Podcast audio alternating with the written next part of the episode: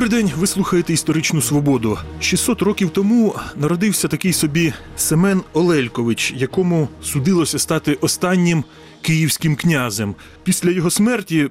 550 років тому Київ, хоча й залишався значним адміністративним центром Великого князівства Литовського, але вже не мав свого князя. Про цю постать, про ту добу, про взагалі українську історію доби Великого князівства Литовського, цей малознаний, але цікавий по-своєму період. Про все це ми будемо говорити з нашим гостем. Сьогодні до нас завітав історик Борис Черкас. Доброго дня, Борисе. Доброго дня. Ну, Спочатку давайте якось обозначимо оцей момент такий цікавий. Як литовці, такий порівняно невеликий народ, який мав дуже великі проблеми з хрестоносцями, у 14 столітті підкорив величезну територію того, що ми зараз називаємо центральної України. Ну, об'єктивно відбулось не підкорення, не зайняття в сучасному розумінні цього слова, коли приходить інший народ, інший етнос. Відбулось що? Одна династія нова Гідеміновичів, яка походила з Литви, мала литовське походження, замінила в українських князівствах, які продовжили існувати. Вони ніколи не ділися після приходу Батия. Після Бо- монгольської навали. Так, бо хочу нагадати слухачам, що до сьогодні у нас є стереотип, що прийшли монголи і все тут зруйнували, всіх вбили, всіх розігнали. Насправді цього вони дійсно приходили, але не всіх вони вбили, не всіх розігнали і не все зруйнували. Князівства продовжили існувати, і всередині 14 століття нова династія Гідеміновичів замінила в силу різних суб'єктивних і об'єктивних обставин стару династію Рюріковичів. Це була типова політична ситуація для тогочасної Європи. Ті, хто захоплюється історією, можуть почитати, що відбувалося тоді в англійському королівстві, де нормандська династія була замінена е... плантагенетами, потім були ланкастери, Йорки, Тюдори, е... Франція з їх капітінги, бурбони, валуа, ну і німецькі землі з їхніми теж курфюрствами, королівствами та інше. Ну, просто в німецьких землях там е, не приходили ззовні, так би мовити, ці династії. Вони там в німецьких землях і з'являлися. Ну, об'єктивно, німецькі землі багато в чому і були, тут звідки де вони Литва, приходили. А де Україна, і тут ці литовці. Ну да, перед цим варяги були ще, ще Так, з варяги більшого ще далека північніше. А тут литовці прийшли, але цей процес відбувся, е, наскільки я розумію, більш-менш безболісно для місцевого населення. Так? Е, для Зміна міс- династії. Якщо беремо місцеве населення, то так. Звісно, в рамках політичних е, еліт могли бути якісь колізії, але якихось великих повстань е, проти Великого князівства Литовського, е, якихось протидії такої, щоб ми бачили, що йде війна, наприклад, русинів проти Литви. В цей період не було, і в принципі ніколи не було до аж до Люблінської унії. Так що в цьому плані співіснування було мирно. Фактично, Гідеміновичі дали нам, українським князівствам, е, свої, свою нову династію. От і все. Тобто, оцей Семен Олелькович, наш ювіляр, якому цього року 600 років такий ювілей солідний, він був Гедемі- Гедемінович, так? Так, він е, його, от давайте подивимось його родословну, як там в Біблії хтось когось народив. Так. Його батько, київський князь Олелько Володимирович, його дід, київський князь і перший київський князь династії Гідеміновичів Володимир Ольгердович, е, прадід, великий князь Литовський Альгерд. Справа в тому, що Володимир був е, сином Альгерда по першому шлюбу від Вітебської княжни. І прапрадід Великий князь Литовський Гедемін. Це по чоловічій лінії. По материнській лінії мати е, Анастасія, вона донька московської княжни і на якомусь етапі регенші Софії. Відповідно, по материнській лінії він є родичем московських князів і прямим нащадком Василія Василя І, Великого князя Московського. І, е, а сама Софія є ніким іншим, як донькою Великого князя Литовського Вітовта. Тобто він є прямим. Софія це його бабуся. Е, так.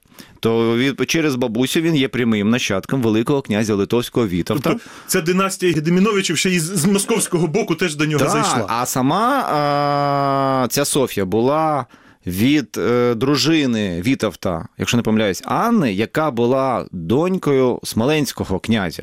Тобто він ще через материнських, що в корні уходили смоленських князів, знову ж тих же Рюріковичів. Таким Ну, чином, солідна родословна. Абсолютно солідна родословна. Він був частиною того династичного світу. е, А для Східної Європи це був світ, як правило, Гідеміновськ, називаємо так, Гідеміновсько-Рюріковський.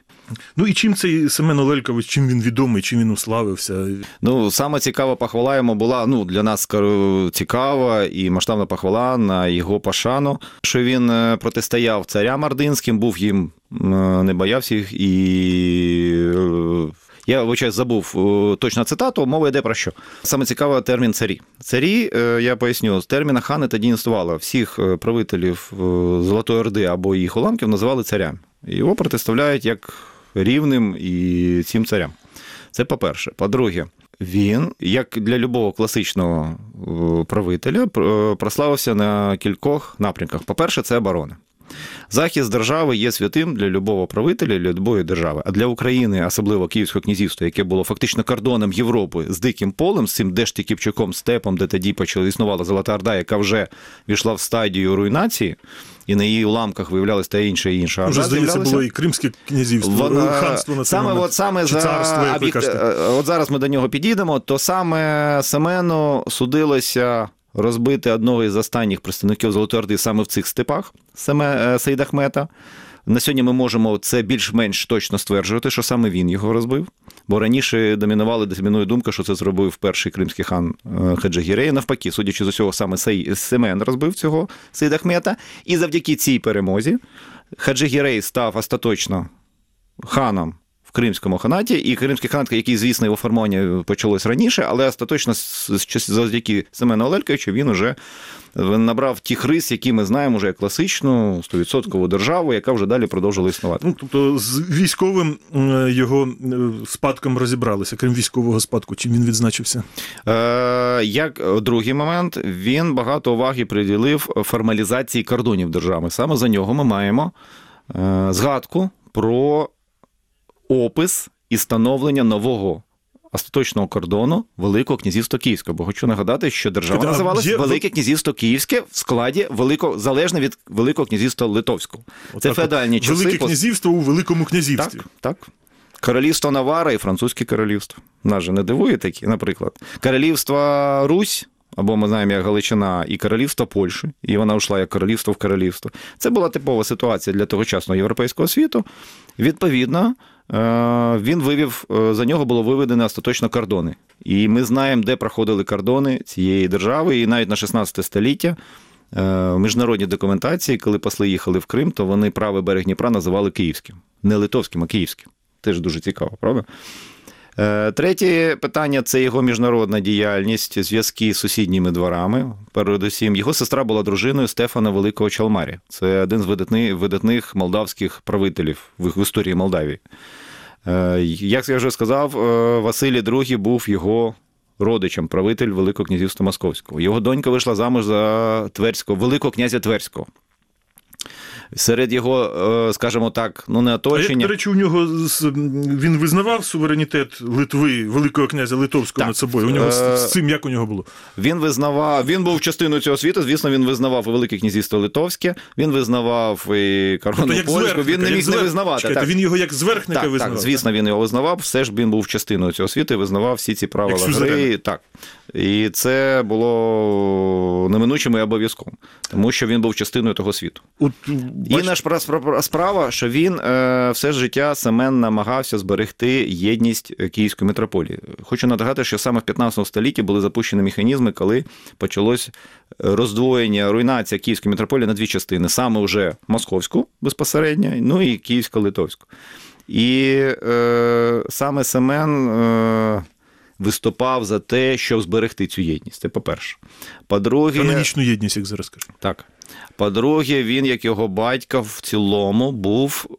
Він розумів цінність, важливість контролю союзних угод і взагалі утримання під, е, під своїм впливом таких східних держав, як Кримський ханат і як князівство Володимира Суздальське або Московська держава.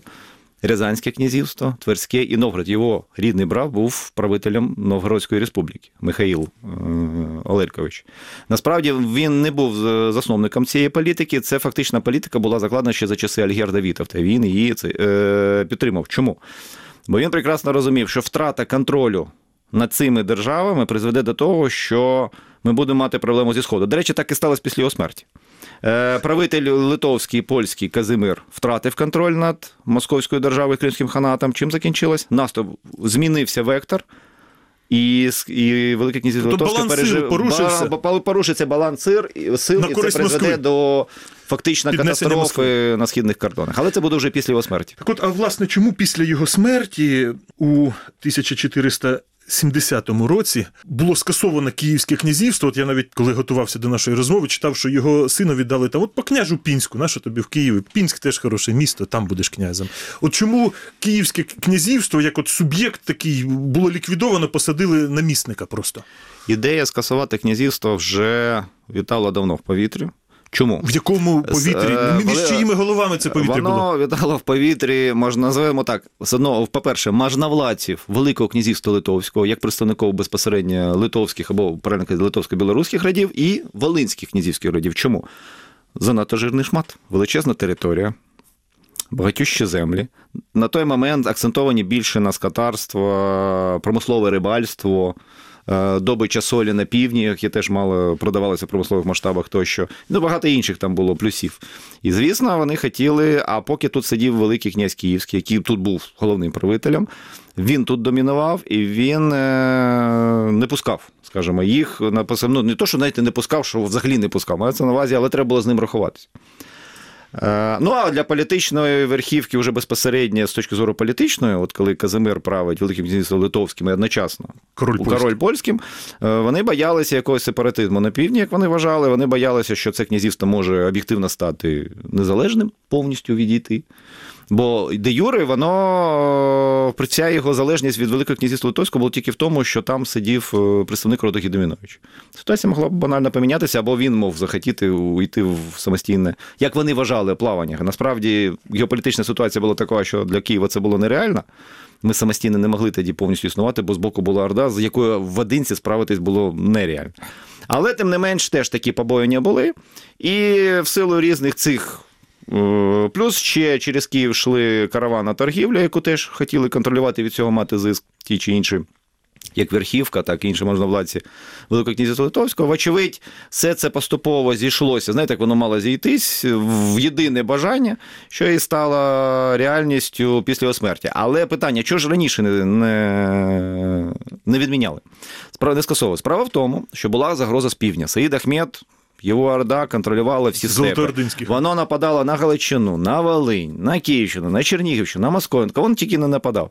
І щоб е, справитися з цією загрозою, єдина можливість для Великого князівства Литовського, яка була перевірена в 14 15 і першій половині 15 століття, це було існування цих наших князівств, які, в принципі, самостійно захищали кордон, а з боку Литви йшла тільки періодична допомога, яка давала можливість у критичних ситуаціях е, захистити кордон від більш великих якихось вторгнень. А так сталося, що на момент смерті Семена цієї загрози не було. Кримське ханство було фактично своїм, там сидів, союз, сидів союзник. Е, Османи ще в Криму не висадились. Ну, висадка в 50-х роках ми не вважаємо, ми маємо завоювання саме Криму. Москва, Рязань, Тверь, як вважалось, союзні держави, до яких взагалі від яких не має бути ніяких претензій і загроз. І а раз загроз нема, то в принципі і нема, скажімо так, е, причин. Ну, з огляду, я знову ж кажу, верхівки, навіщо тут мати якусь таку екстериторіальну одиницю, як Київське, Велике князівство Київське, то можна скасувати, створити область, відповідно, отримати зиск від цих всіх плюсів, які він має в економічному плані, е, зменшити загрозу політичного якогось сепаратизму, тощо. що і було зроблено. Вони таким чином скасували князівство, зробили, як вони вважали, вдалий вхід, перетворили його в область, назвали воєводство Київське. Е, Першим е, воєводою став родич Семена. У Семена Семен був одружений на Гаштовті, то це Гаштовт був це- один із. Е, Ім'я забув, я вибачаюсь, на одному з е, Гаштов, здається, Іван. Тут Ян. тесть його став. То здається. став його не тесть, а син, Син. Мартін. То це, виходить, двоюрідний брат дружини. Так, трошки так. Тут знаєте, вже цих з їхніх родословних такі. Так що, як бачимо, це ж теж не просто так було зроблено. Які довготривалі наслідки мала ліквідація Київського князівства? По-перше, виявилось, що коли е, через скасувало на 71-му році, а в 87-му почнеться наступ Московської держави, а в кінці 70-х почнеться наступ Кримської держави. Уже в 1482 році буде спалений Київ Менгліхіреєм.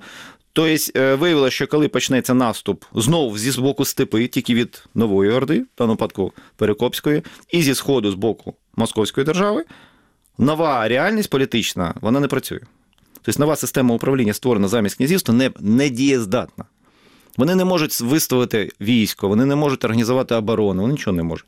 Воєводи, чиновники, вони, мають таку, вони не мають тої влади, по-перше, яку мав князь, а по-друге, за ці роки оцей пішов перерозподіл земельної власності, почалися ці судові тяганини більш заможних проти, е, скажімо, меж захищених, захищених верст населення. А я хотів би нагадати, що більшість війська Київського князівства за часи е, київських князів складали не князі, не князівсько-панський прошарок, як на Волині, а саме не на це фактично не шляхта, а скажімо так, поза е, військовослужбова, але не шляхетське верство населення, відомі як зараз як слуги.